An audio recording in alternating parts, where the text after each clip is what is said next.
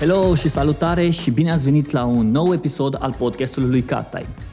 Astăzi vom vorbi cu o persoană despre care și după aceea să vă dați voi seama cine este persoana respectivă.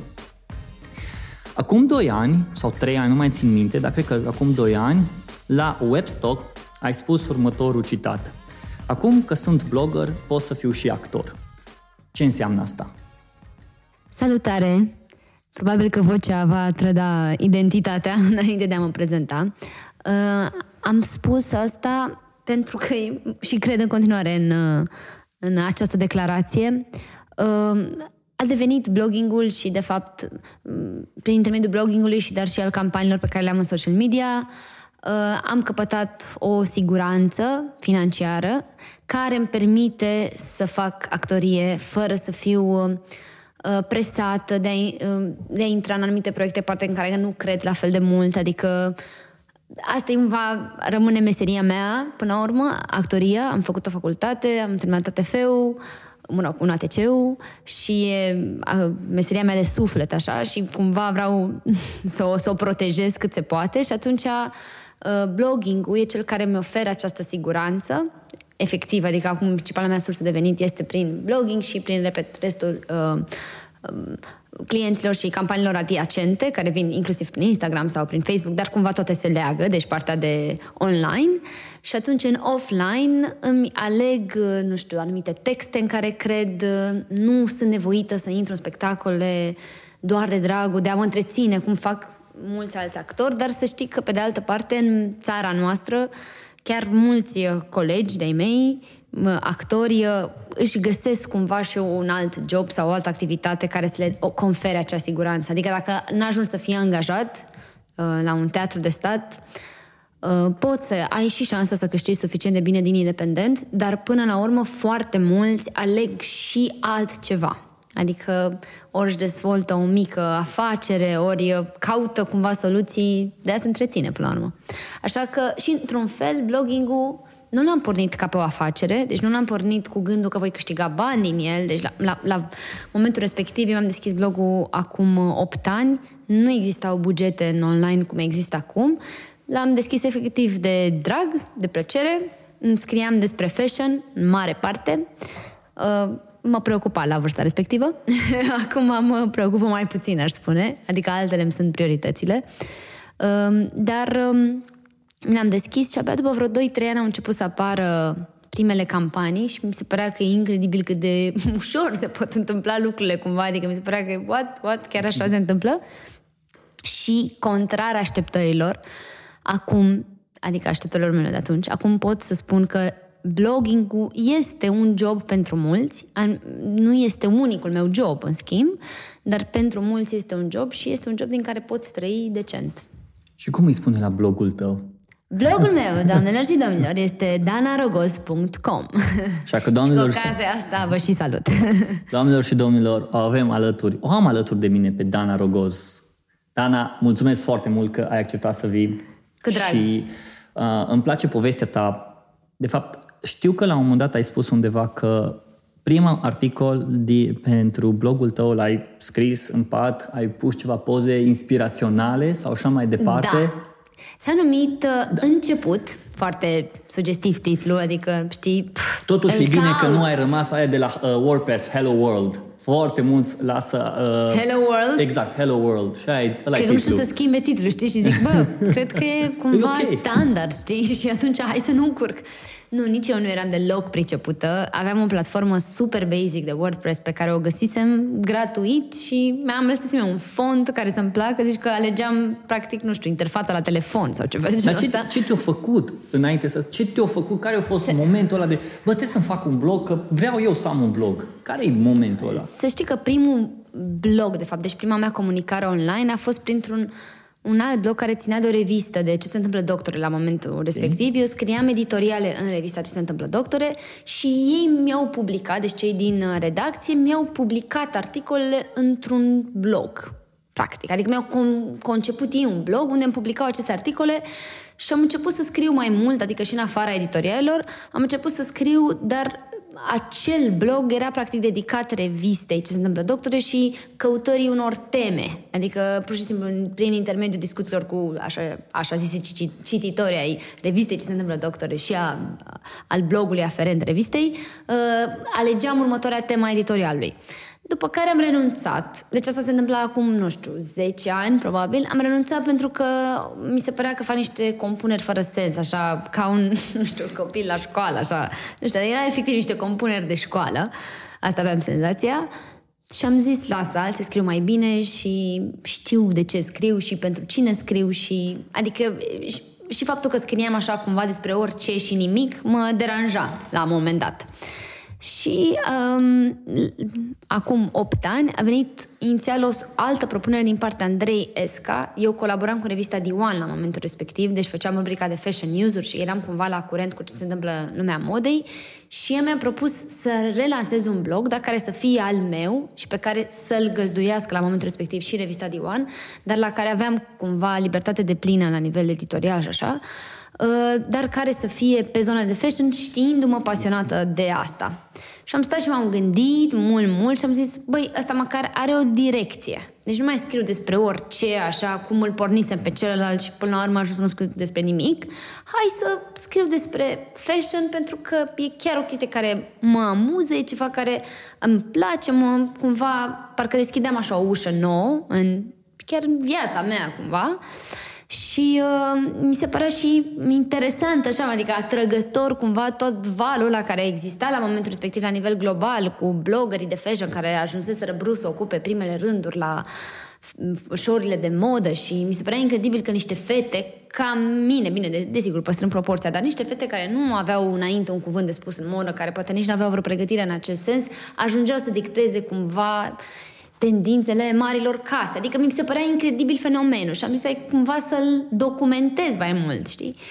Și am zis dacă...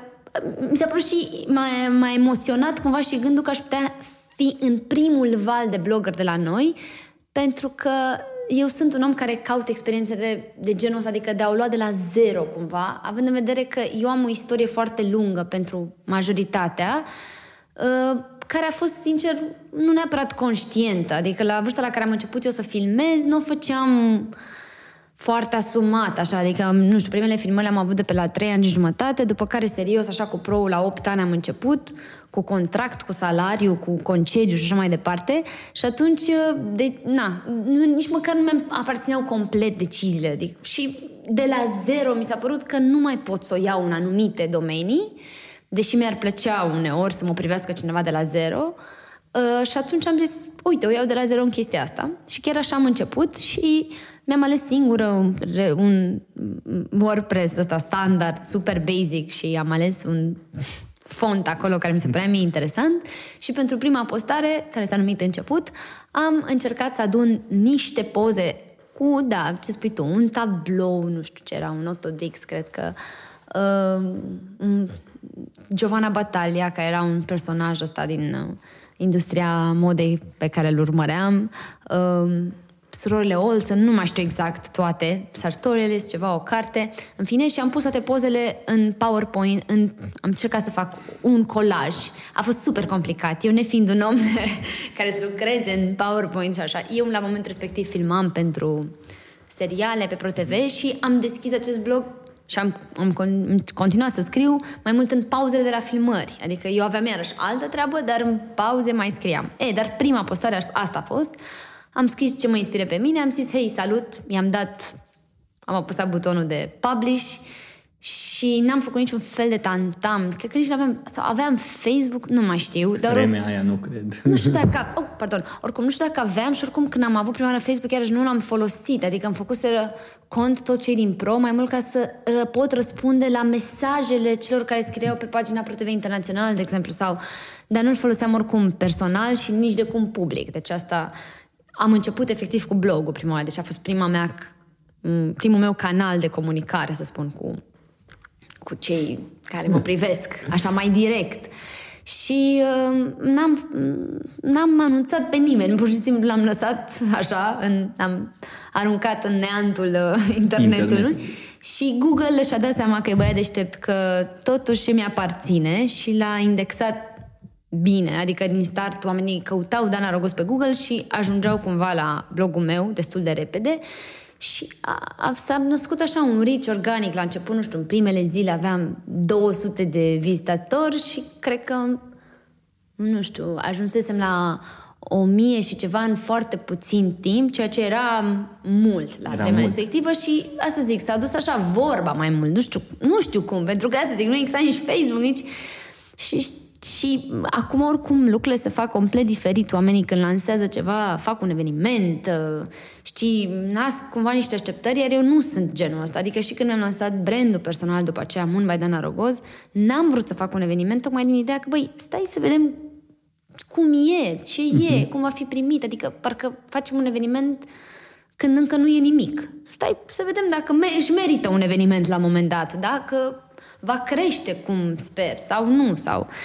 În fine, și am lansat acest blog și inițial am crezut că o să fac fashion news-uri și că o să fac poze de street style și am luat aparatul și m-am dus și am pusat oameni pe stradă în București, se uitau super dubios la mine, nu înțelegeau de ce le fac poze și după care cei care mă urmăreau mi-au zis, a, dar noi vrem să te vedem pe tine mai mult, cum te îmbraci tu când nu ești la panou sau...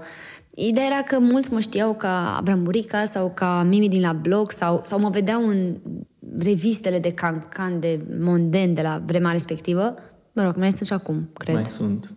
Une dintre ele, din sigur. Din păcate mai sunt. Une sunt, da, în continuare. Și eram cumva un personaj pentru mulți și atunci am ales blogul mai mult să vorbesc chiar despre mine. Că așa, cred că sunt două căi, de fapt, când alegi să-ți faci un blog. Fie creezi un personaj care e de cel mai ori mai mișto decât tine, decât vecinii și prietenii tăi, o chestie așa super aspirațională, ești ești o chestie, fie, cumva, cred că mai old school, zona asta de jurnal, de chestii foarte pe bune, așa, și foarte personale, într-un fel, chiar dacă, evident, există o cenzură, adică, nu știu, cred că există o cenzură, adică sunt anumite informații pe care nici unor prieteni nu le pot spune ușor sau... Și normal că există asta și știu că orice public pe net, pe blogul meu, va fi preluat instantaneu de presă și uneori poate fi preluat deformat sau așa, dar nici nu mai îmi bat capul, sincer. Pur și simplu, când am ceva de spus, scriu pe blogul meu prima oară și după aceea sunt... și restul... După care puteți uita. Exact. Cam așa e. S-a constatat o extorsiune, după care puteți uita. Exact așa e. Ce interesant e că tu ai povestit foarte fain acum cumva toată trecerea asta și ai ajuns la un punct pe care am vrut cumva să-l discutăm. Schimbarea asta și trecerea asta de la bloggingul amator la bloggingul profesional. Adică deja văzând bloggingul cumva primul loc și după aia vine actoria. Când s-a întâmplat chestia asta la tine? Sincer, nu le văd așa, adică blogging-ul primul sau... Actoria în continuare este prioritară din punctul meu de vedere. Adică, de exemplu, uite, acum o să încep niște proiecte pe teatru și, în mod evident, prioritizez filmele, teatru, atunci când intră, mai ales în etapa de repetiții sau așa, dar sunt tot tipul organizată și, uite, de exemplu, și când am filmat pentru lungmetraj...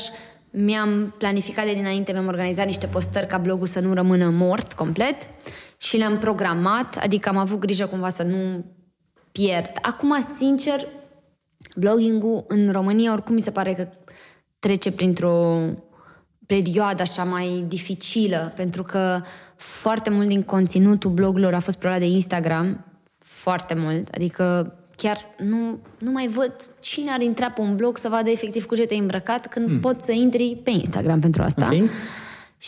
Adică să găsești inspirație de genul ăsta. Crezi că social media, tot ce îi, Facebook, că ai ajuns la subiectul ăsta și mi se pare interesant, crezi că Facebook, Instagram, social media, cel puțin la cum îl văd eu, că generația de azi, marea majoritate, e mult mai ușor... își fac un cont pe Instagram și mult mai ușor te urmăresc decât să îți dea like pe Facebook și să îți vadă postările sau să se aboneze la newsletterul tău și să intre pe blog. Adică, n-am newsletter. N-ai newsletter. Chestia asta îmi simplifică mult treaba acum cu noile reglementări. N-aveam newsletter. Nu sunt foarte intruzivă. Nu știu cum. Nu ești pushy. Nu sunt. Nu. Și chiar îmi cereau la un moment dat oameni și am băi, nu, știți adresa, adică dacă vreți. Cât de simplu. Dana Rogoz, intrați acolo și găsiți ce vă trebuie. Adică de ce să vă bat la cap cu anumite lucruri? Nu. Da, acum cred că generația... De fapt, să știi, nu știu dacă doar generația nouă sau... Cred că și noi. Și noi ne-am schimbat. Suntem în aceeași vârstă. Și adică... noi, mult mai ușor stai pe Instagram. Care e primul lucru care deschizi? Zic. Dimineața. S-au schimbat efectiv, exact. S-a schimbat comportamentul al nostru. Deci nu știu, și nici nu am un public foarte tânăr. Că publicul meu este cel care m-a urmat de când eram mică, deci care mă știe la Abramburica și acum e un public matur de părinți, mulți dintre ei, sau în fine, sau de oameni cu joburi, cu, adică care iarăși au alte priorități, poate nu mai stau la fel de mult cum stăteam și eu pe bloguri acum 8 ani, 5 ani, hai să zic. Și eu văd că m-am schimbat și atunci...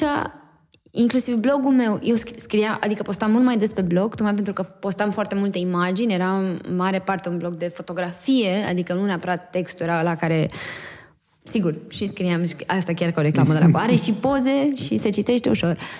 Nu? Dar la modul că fashion-ul, na, trebuie să fie cumva vizual. Și apropo de asta, cum spui, de trecere de la amator la... ceva, un blog mai serios, să spunem, a fost, cred că se vede foarte ușor și în calitatea imaginii blogului meu, care inițial am început cu soțul meu, cu Radu, pe atunci nu era soțul meu, dar în fine, Radu, l-am rugat să-mi fac o poză în fața casei, nu știu, cred că nu cu telefonul, dar cu un aparat, aveam un aparat la mic și am zis, te rog, faci mie o poză și mi-a zis, pentru ce? Mă rog, nici nu am spus exact pentru ce.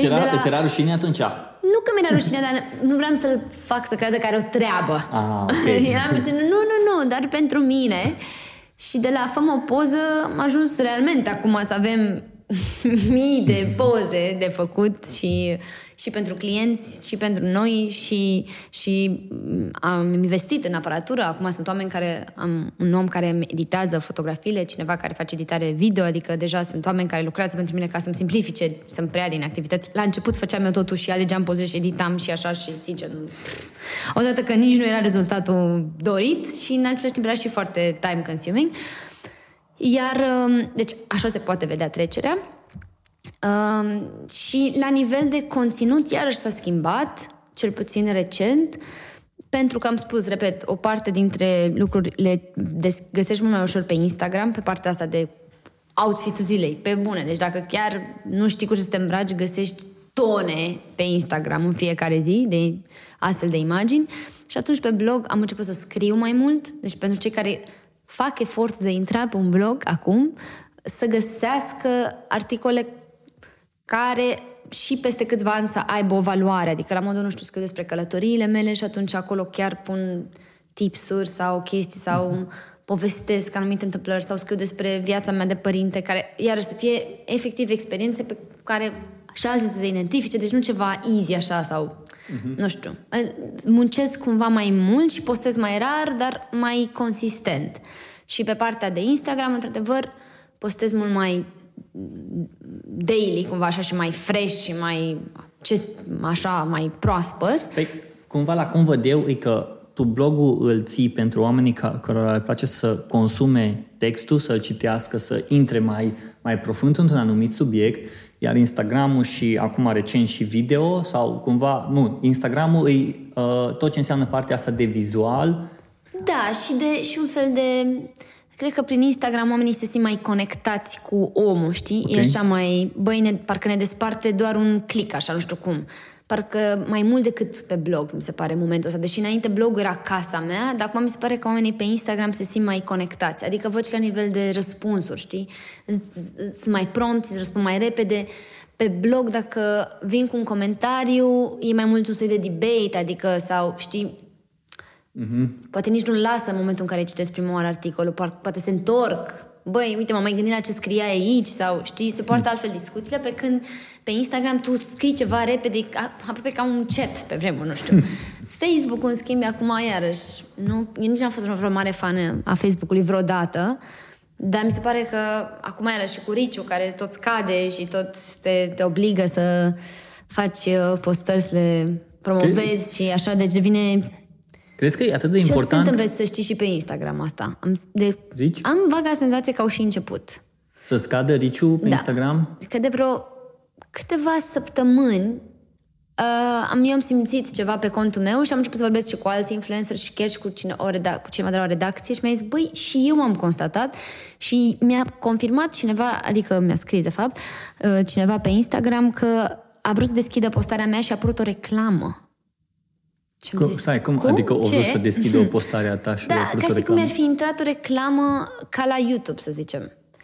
Eu n-am văzut, dar mi s-a comunicat și mi-a zis că data viitoare îmi face un print screen ca să-mi arate, că a fost și pentru persoana respectivă a fost șocantă, pe genul, stai, eu am deschis Asta e prima dată când au și mi se pare foarte... Da, a fost ceva, nu se știe ce, un reptilian intervenit, dar nu știu. Deci s-ar putea să înceapă, pentru că până și acolo există un potențial financiar pe care îl pot exploata. Ei, mă refer, Eu știu ce cred, că Instagram nu neapărat că o să scadă riciul la postări, ci mai degrabă o să te împingă și dacă este să vezi promovarea pe care o fac ei, o să te împingă să folosești cât mai mult Instagram Stories.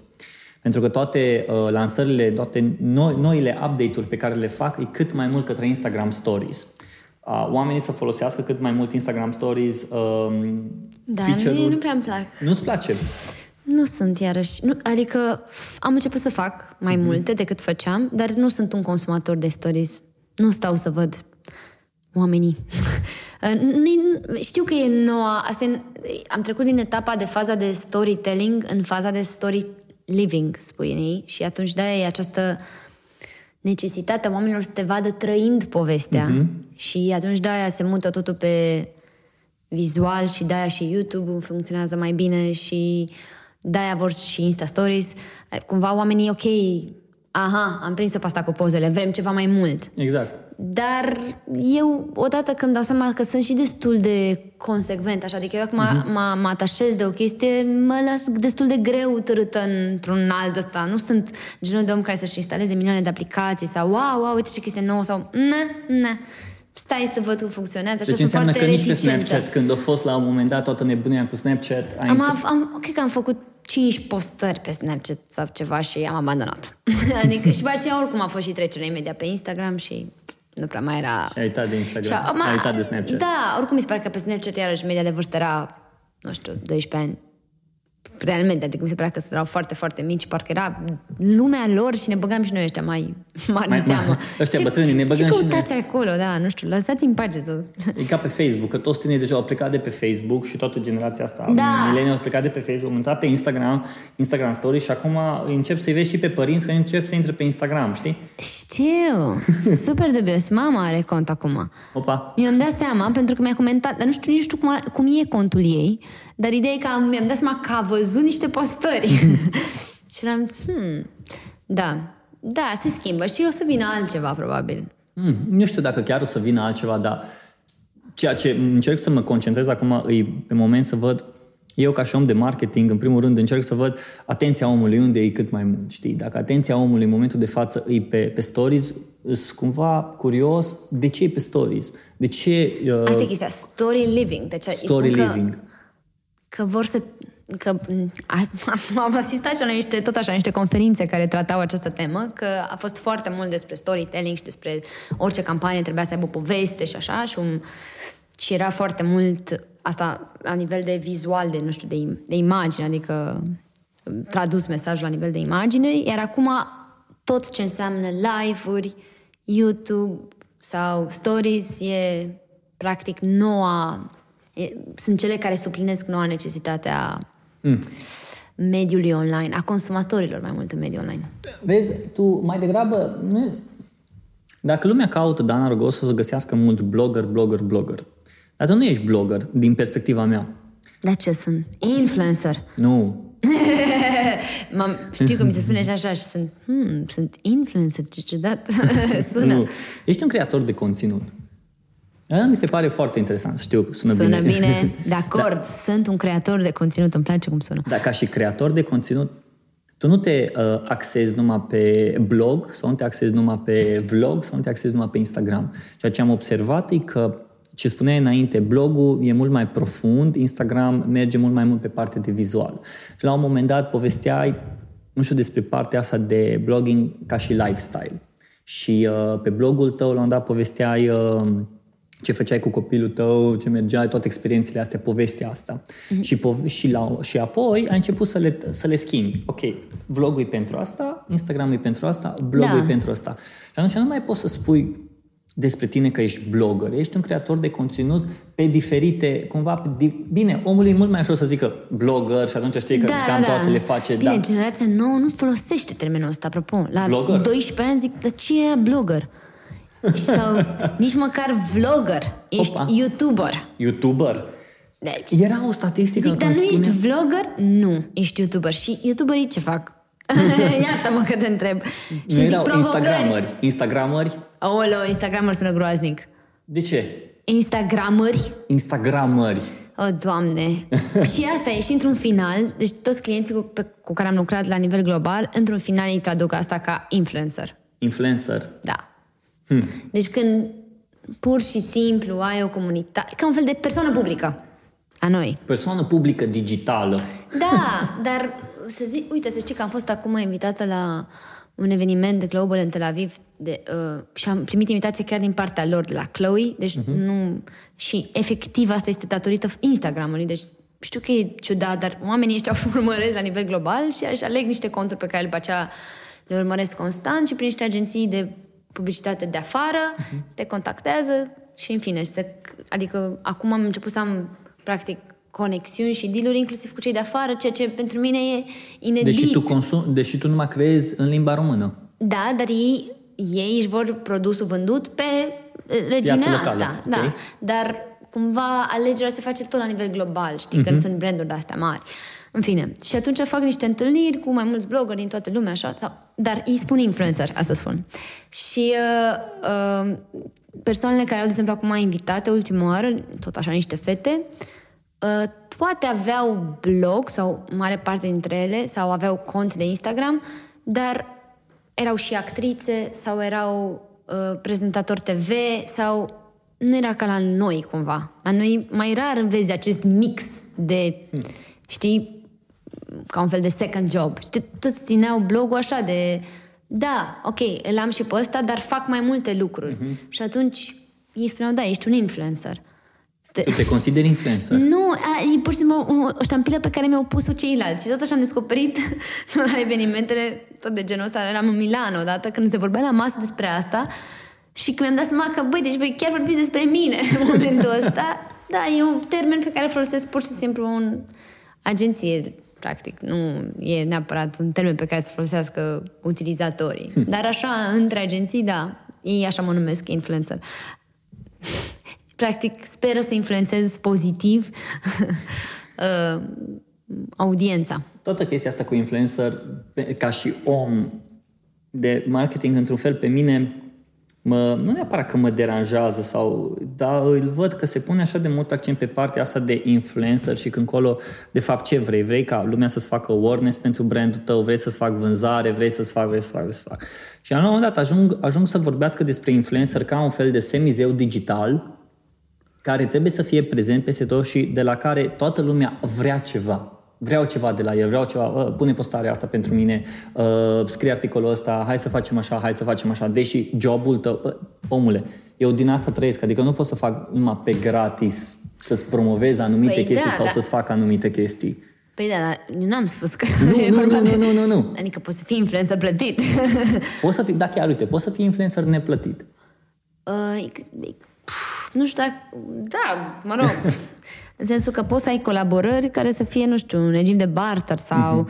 Dar, sincer, adică, nu știu, am probabil un statut privilegiat în sensul ăsta că am foarte mulți colaboratori deja de mulți ani și nu se mai pune problema, adică să fiu nevoită să fac barter. Adică pot să fac deal-uri efectiv free dacă e ceva caritabil sau evident că nu se pune problema. Adică mă implică foarte multe chestii care nu sunt plătite, sunt pro bono și, dar pentru că tu crezi în ele, exact, în potențialul lor sau o valoare anume. Și da, sau mai sunt prieteni care mă roagă, băi, uite, poți să nu știu ce, dar nu se pune, exact. Dar în rest există deja bugete foarte mari și mulți blogger care sunt plătiți pentru campanii și mai există, într-adevăr, acești newcomeri. Opa. Adică noi, care nu au foarte mulți followers, nu știu, poate să fie la 10K, să spunem, și agențiile sau clienții îi cresc cumva și la nivel, adică unele dintre deal-uri nu sunt neapărat plătite, sunt de barter sau așa, dar și e interesul de ambele părți cumva, pentru că vrei și ca anumite branduri să te valideze, tu să spui, da, am colaborări care poate că nu sunt plătite, dar tu spui că, uite, dovedesc că poți să, știu ce, ai un deadline, că, uite, poți să lucrezi bine cu mine și poate la un moment dat voi crește și mă veți plăti și, mă rog, nu știu. Dar eu n-am trecut prin asta pentru că a fost, la alt moment a fost și, mă rog. Și cumva aveam un nume, adică un brand, practic, de dinaintea online-ului, nu știu. Hai să vorbim puțin despre brandul tău. Cred că întrebarea asta... Știu, sună groaznic, practic, pentru cineva să spui un brand, dar chiar, adică la modul că vorbesc de nume și de imaginea pe care oamenii o au despre tine, tot ce ai muncit. Deci, până la urmă, brandul tău e tot ce ai muncit și ai pus cărămidă pe cărămidă. Da, și uneori, cum e că brandul poate să nu fie neapărat cel mai reprezentativ pentru omul din spatele brandului, dar, adică, e o chestie la care cumva construiești oricum, știi? Sau trebuie să fii atent, sau... Eu cred că brandul e un... La un dat am stat și m-am gândit la lucrul ăsta. Brandul e un verb. Pentru că întotdeauna lucrezi la el. Pentru că întotdeauna trebuie să lucrezi la el. Pentru că... Da, conștient sau inconștient, sau adică nu tot timpul așa. Eu nu urmez vreo strategie neapărat, dar în același timp încerc să fiu conștientă de felul în care oamenii mă privesc într-un anumit moment. Sau asta apropo de brand, da? Da. Adică eu am făcut, după ce am terminat un ATC, am făcut în paralel, de fapt, două facultăți. Am făcut și comunicare și relații publice, la SNSPA, am făcut și un ATC actorie și după am făcut fashion marketing un an de zile prin Codex, mă rog. Fashion marketing? Da. Da, am atins subiectul. Ți-a sunat? Deci chiar facultatea de marketing din Mots pe Paris, din Franța, am făcut pentru un an și ceva, nu știu exact, practic, veneau vineri, sâmbătă, duminică, aceiași profesori și toată materia era dimineața până seara, practic, predată în cele 3 zile ce făceam în timpul săptămânii în Paris și diploma o luam tot în Paris, dar veneam în România pentru acești câțiva cursanți care eram... Eu și alții, unii din industrie, adică lucrau pe partea de producție, alții studenți la design, la arte sau, în fine, ne adunasem cumva. Și a fost super util pentru mine. La momentul respectiv n-aveam brandul meu, Mumbai Dana Rogoz, nici n-aveam brandul meu, adică la modul că chiar brand, chiar vânzări sau pe fashion și așa, dar îl foloseam ca, adică informații pe care le preluam, încercam să le interpretez așa, ca branding personal mai mult, adică să văd cum se aplică vis-a-vis de personajul Dana Rogoz sau, mă rog. După care, într-adevăr, m-au ajutat foarte mult în construcția mult mai Dana Rogoz, adică să înțeleg exact cine e publicul meu, cine mi-ar cumpăra produsele și așa mai departe. Mă rog. Tot așa despre brand. Știu că întrebarea asta deja toată lumea a întrebat-o, toată lumea a ridicat-o și trecerea asta de la Abramburica la Dana Rogoz. Și am discutat cu tine că trecerea asta ta mi s-a părut așa o trecere naturală, o trecere normală, erau pașii, tu ai ales pasul digital și acolo cumva ți-ai construit platforma ta și deja lumea din online nu te mai vede ca și Abramburica, ci te vede ca și Dana Rogoz. În schimb, cei care au consumat filmele spectacolele cu Abramburica și care au crescut, încă te văd în online, poate au percepția asta. Însă vedem și exemplele astea Miley Cyrus, care de la Hannah Montana a trebuit să facă 180 de grade, a făcut niște chestii care lumea a rămas. Oai, stai, Hannah Montana? Da, Hannah Montana s-a maturizat și-a schimbat, a făcut ce-a făcut, asta este. Și au trecut la Miley Cyrus. Acum, trecerea asta ta și schimbarea asta ta și tu crezi că toată partea asta de ce ai construit atunci ca și personaj Abramburica te-a ajutat cumva să fii Dana Rogoz astăzi cine ești? Sau schimbarea asta ta o trebuie să fie o schimbare naturală că ok, bun, ce a fost trecut, a trecut și acum... Sunt foarte multe întrebări într-una, de fapt, și încerc să... Ei care vrei. Știi, asta e chiar la podcastul meu, că pun 5 întrebări din prima și lumea și ia o întrebare. Da, păi... În primul rând că personajul Abramburica mai există în mintea celor născuți, să zicem, adică care au acum minim 20 de ani, 25, restul nu prea mai știu cine a fost Abramburica.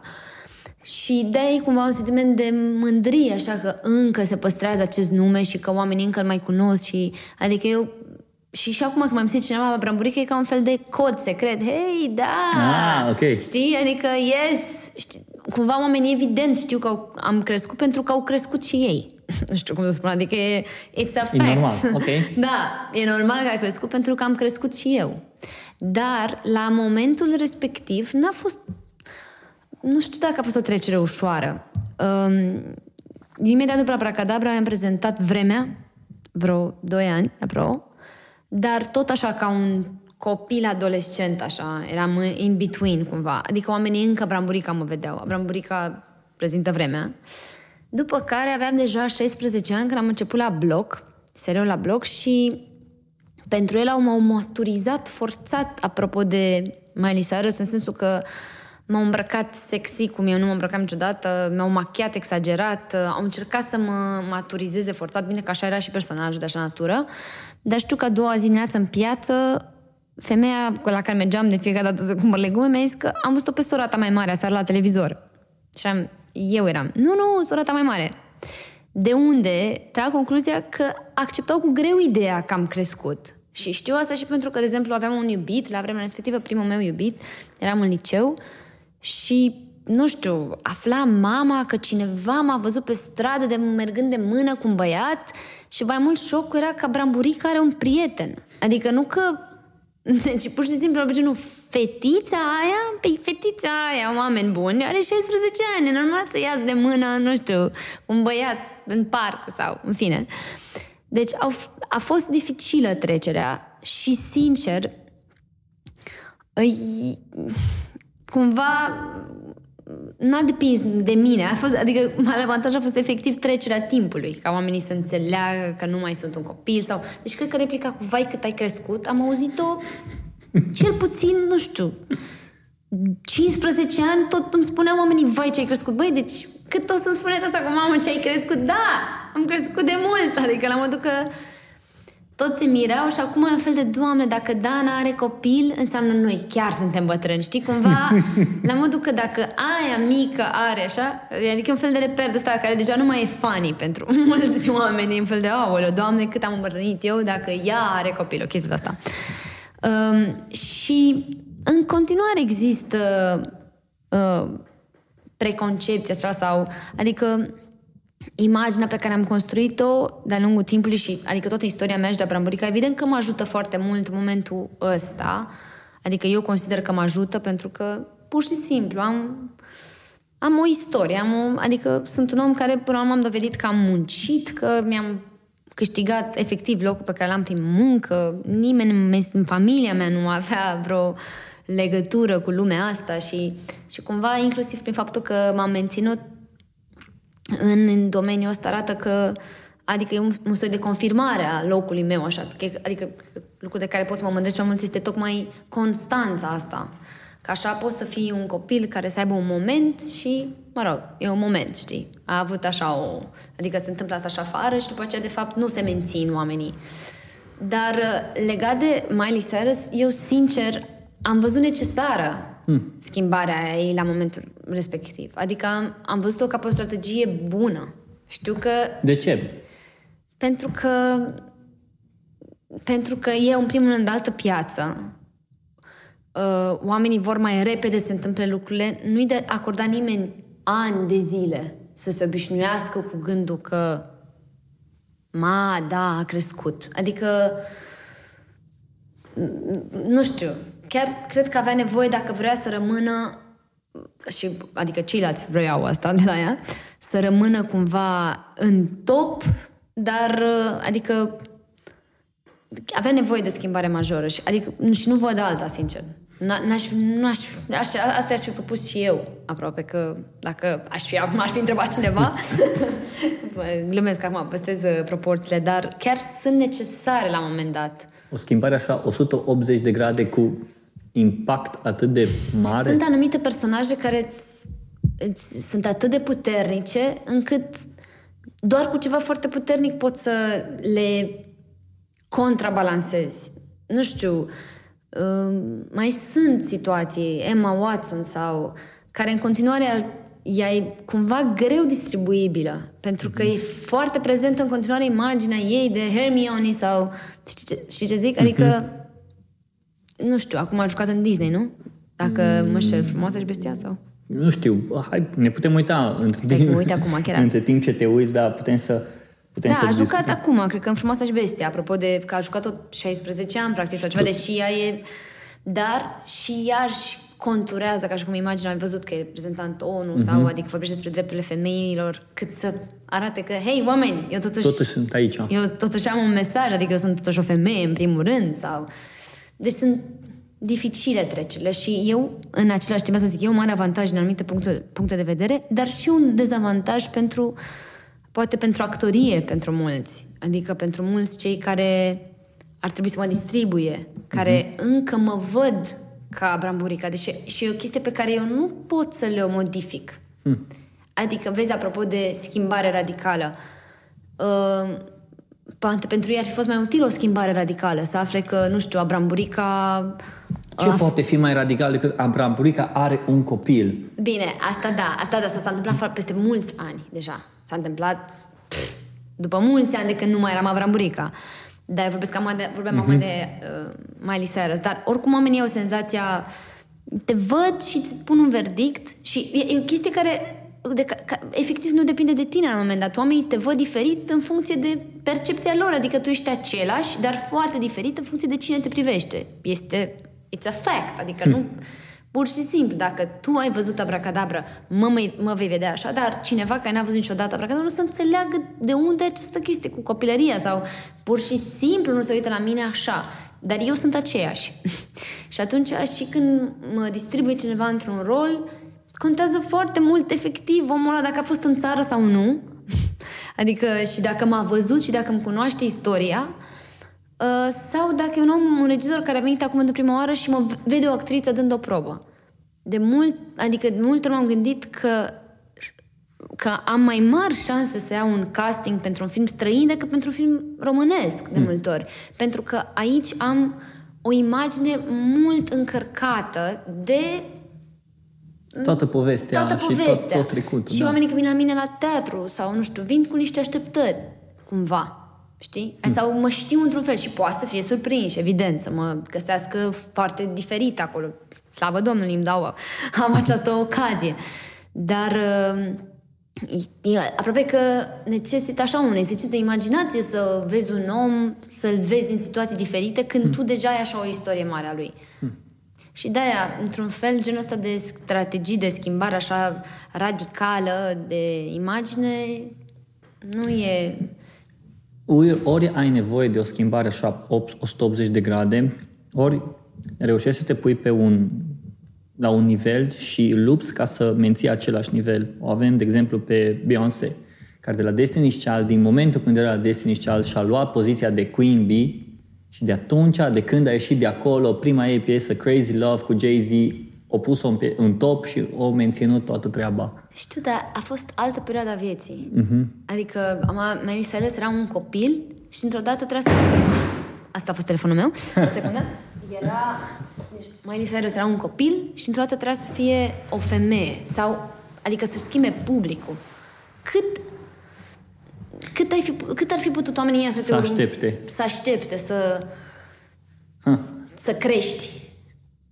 Deja ea era deja adolescentă și sunt convinsă că probabil că inclusiv Hannah Montana era deja un personaj cumva pentru care ea trebuia să fie mai copil decât era în realitate, probabil. Adică probabil că preocupările ei deja erau cu totul altele și am văzut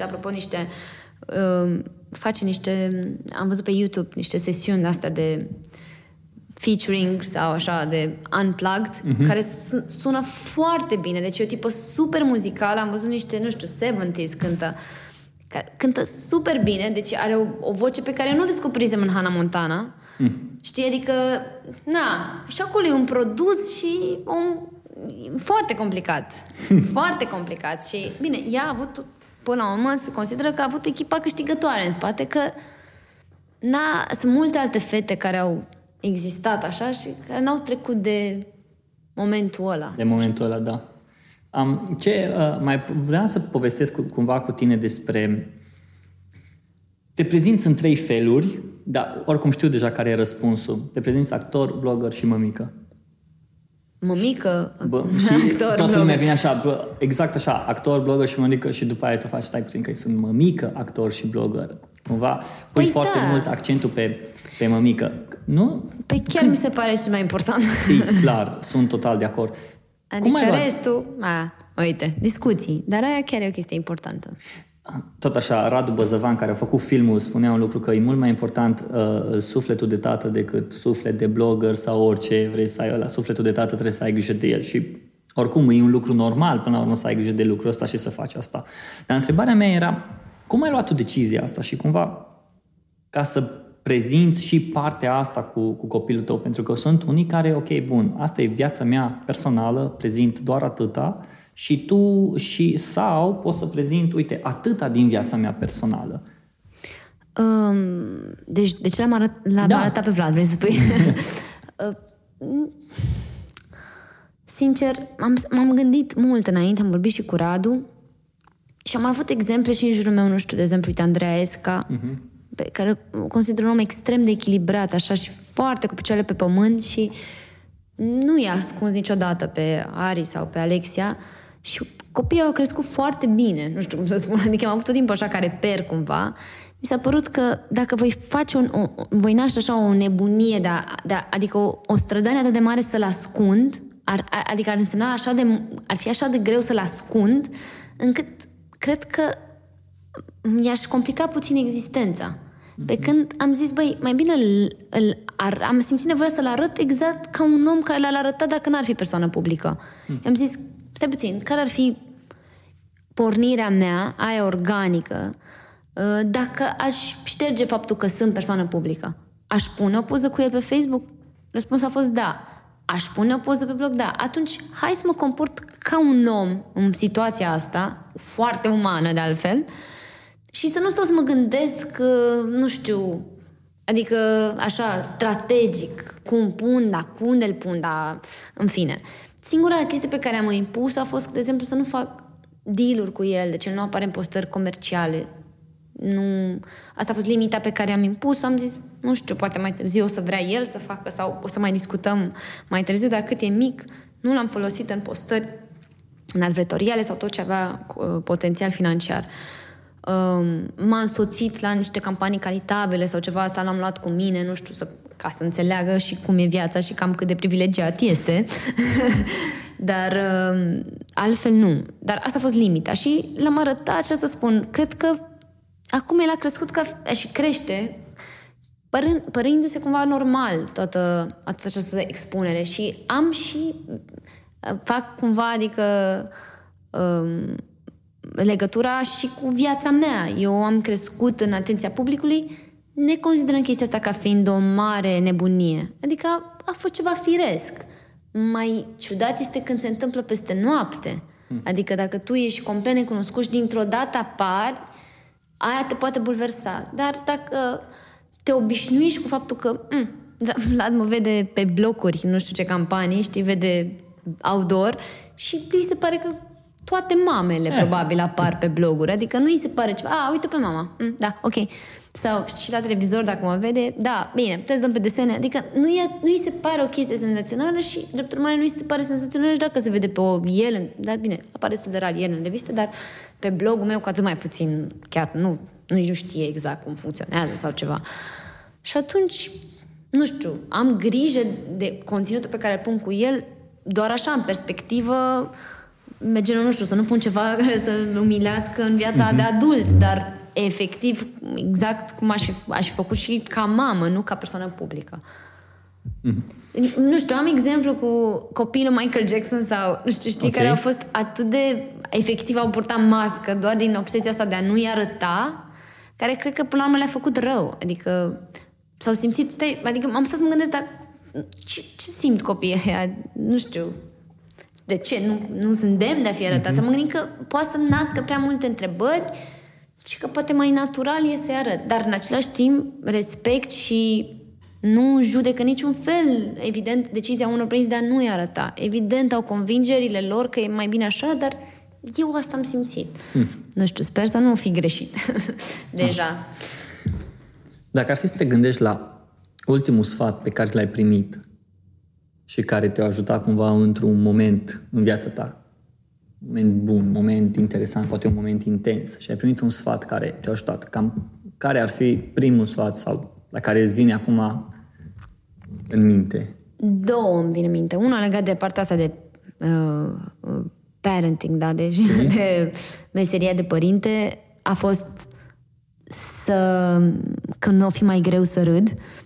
Când o fi mai greu să râzi? Da, adică am primit de la nașa noastră de colonie, Livia, o prietenă foarte bună, care mi-a zis să nu-ți pierzi simțul umorii. Deci când o să fie foarte, foarte greu și vei fi foarte obosită și așa, să râzi, să te amuze, să încerci să găsești chestii care să te amuze. Adică, băi, hai să râdem de noi, de ce ni se întâmplă, de faptul că plânge sau de faptul că știi, adică să poți să descarci toată tensiunea asta și tot efortul râzând, și a fost foarte util. Deci dacă râzi în momente cheie, e mult mai bine. Și acum, mai serios așa vorbind, uite, nu știu, recent am filmat pentru un lungmetraj care cred că o să aibă premiera anul ăsta sau la anul, și am primit un sfat de la Răzvan Vasilescu care mi-a zis să nu-ți pese prea tare. Și a fost foarte bun, pentru că m-am văzut emoționată și stresată așa de gândul că începe filmările după o lungă perioadă de repetiție și mi-a zis nu, să nu-ți pese. Pentru că real uneori când vrei prea mult o chestie, adică ăla cu mai binele, dușmanul binelui, e foarte adevărat și uneori pui mai mult decât e cazul, nu știu cum. Adică să ai așa un fel de detașare în tot ce faci, că altfel pierzi măsura, nu știu. Și asta e valabil în orice. Evident, nu era că să nu spese, avea niște ghilimele, dar el m-a simțit că investesc mult, prea mult, atât de mult încât mă pierd pe mine în chestia aia. Poți să știi, și stai. Și într-adevăr, de fiecare dată, uite, apropo că atunci când am luat castingul la Terry Gilliam pentru un rolișor, în fine, dar era singurul casting care se dădea practic pentru un personaj, pentru un actor din România, așa, care să fie mai vizibil, m-am dus super relaxată cu gândul că nu am cum să-l iau. Și, vezi, nu mi-a păsat atât de mult cum ar veni. Adică la modul că m-am dus, m-am bucurat, dar fără să-mi pun, adică, prea mari, nu știu, presiuni până la urmă, adică, nu știu, prea mari... Eu să mă încarc prea mult situația, așa, nu știu. Și așa am luat, cred. Adică de fiecare dată așa s-au întâmplat lucrurile. Chestia asta, cumva, de atunci de când ai primit... Cumva te gândești în fiecare zi sau la tot ceea ce faci tu, bă, să nu-mi pese chiar atâta de tare. Adică nu neapărat. Nu, oamenii să nu înțeleagă, oameni buni, nu ascultați, nu înțelegeți. Nu, ascultați. Să nu înțelegeți, să nu-ți pese atât de tare, adică să ai te doare în cod și gata, să se întâmple ce se întâmple. Dar cumva să-ți dai seama că, ok, dacă nu o să se întâmple ce vrei tu, ce până la urmă, ce o să fie chiar atât de grav? Dacă pici examenul ăla, ce o să se întâmple dacă pici examenul ăla? Dai la anul, dacă nu ieși școala de șofer din prima, e din a doua. Eu sunt cumva pătimaș, așa, nu știu, adică și de-aia am nevoie uneori de sfaturile astea care să mă mai detensioneze, să mă mai relaxeze, așa. Sunt un om care am vrut foarte multe și vreau în continuare uneori mai multe decât pot duce și am nevoie de genul ăsta de sfaturi care să-mi zică, băi, ia-o mai ușor sau, știi, nu pun așa mare presiune pe tine. Uite, tu ai primit, ți-am cerut un sfat, mi-ai dat două sfaturi și acum pentru ascultătorii noștri, să spunem că în momentul de față sunt câteva persoane care vor să fie creatori de conținut. Hai, eviți cuvântul inflator. Și au nevoie de un sfat, au nevoie de o recomandare, au nevoie de o idee. Fie că vorbim că-s bloggeri, vloggeri, youtuberi, instagrameri, orice, au nevoie de un sfat cumva care să-i ajute în a porni sau în a continua. Cred că trebuie să fii foarte onest cu tine. La modul că toată lumea vrea să facă conținut autentic. Și oamenii cred că dacă vor spune ceea ce e adevărat, adică, băi, eu chiar am scris Sau am vorbit, sau, mă rog, depinde ce alegi. Eu n-am mințit, am spus chiar ce gândesc. Da, ok, asta înseamnă că, să zicem, că e adevărat, dar în același timp oamenii vor de la tine și să fii diferit. Și atunci, pentru asta, nu ideea e să fabrici ceva nemai întâlnit, ci chiar să cauți mai mult în tine tot lucrurile adevărate, dar să ai curajul ca și cum să sapi mai adânc. Asta, cred că ăsta ar fi un sfat. Apropo, faptul că acum cumva, din punctul meu de vedere, conținutul e foarte plat, așa, și cumva toată lumea face același lucru, e așa un flux, parcă așa o pastă în mediul online, a noi mă refer, și atunci e nevoie de mai mulți oameni care să aibă curajul să, desigur, să-i ofere informație necesară, dar în același timp adevărată, și pentru asta să fie oameni care să aibă curajul să sape mai adânc, adică să se întoarcă la ei, dar mai profund, așa. Și cred că un alt sfat ar fi să diversifice sursele de inspirație, pentru că dacă toți căutăm în același loc, nu avem cum să naștem idei geniale, adică nu știu, poate să fie mai bine, nu știu, adică indiferent de domeniu, oamenii au nevoie, mă tot întreabă dacă ce bloguri de fashion urmăresc sau ce reviste, sau eu nu urmăresc bloguri de fashion sau reviste, adică nu de acolo îmi găsesc inspirația.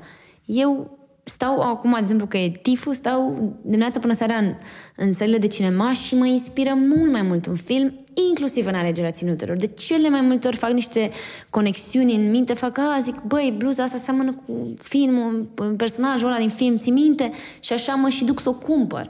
Sau cu o călătorie, sau, deci chiar trebuie să-ți diversifici sursele și cred că un alt sfat pe care s-a aplicat cumva, dar, mă rog, pot să ignore complet după aceea tot ce am zis, dar ceea ce iarăși a funcționat în viața mea a fost să lași o ușă deschisă și să încerci să testezi chestii pe care tu ai fi zis că nu ești făcut neapărat pentru ele. Adică să lași cumva să ți se și întâmple niște lucruri. Adică uneori suntem foarte chitiți așa pe un obiectiv pe care noi l-am setat și rămânem cu ochelari de cal, la modul că rămânem așa cu ușile închise la orice altă oportunitate care ar putea, într-adevăr, să fie vocația. Adică e foarte greu să-ți dai seama de vreme la ce ești bun în viața sau ce trebuie să faci în viața sau... Nu cred că cineva, apropo, când alegem noi la 18 ani facultatea, foarte puțini oameni chiar știu că aia trebuie să facă și pentru asta sunt făcuți. Și atunci, pe parcursul vieții, așa, și mai târziu, să lase o portiță deschisă pe care să poată evada în ceva unde chiar ar putea să fie vocația. Pentru mine ai vorbit foarte bine. Mulțumesc! Mulțumesc foarte mult pentru sfaturile pe care le-ai dat, pentru povestea ta, pentru... Până la urmă, cam tot ceea ce ai povestit aici, eu cred și cumva mă gândesc, acum stau așa să mă gândesc că nu știu dacă am auzit vreodată povestea asta pe care ai spus-o, poate și ca și creator de conținut, ca și blogger care ai pornit partea asta și acum vreau să vorbesc cu voi, cei care ne ascultați. Vedeți că în spatele unui brand care poate arată bine, care poate e fancy, care asta există de multe ori multă muncă și există multe decizii care trebuie luate și în același timp uitați-vă la sfaturile astea pe care Dana le-a dat astăzi. Sunt niște sfaturi pe care cu siguranță le puteți pune în aplicare chiar și în viața de zi cu zi. Da, evident, nu ne-am pus doar pentru cei care vor să facă conținut în zona asta de online. Cred că sunt niște sfaturi așa care sper să se aplice în multe domenii și în multe situații. Așa că, oameni buni, ăsta a fost podcastul de azi. Dana, mulțumesc frumos încă o dată. Pe Dana o găsiți pe danarogoz.com, pe Instagram, Dana Rogoz și mai nou și pe YouTube un vlog de travel. Se numește Brambura prin lume. Brambura prin lume? Da, pentru cei care știu de Abramburica. Să nu uităm și de ăștia mai în vârstă. Da, da. Oameni buni, să aveți o zi frumoasă, o dimineață frumoasă sau o noapte frumoasă. V-am salutat!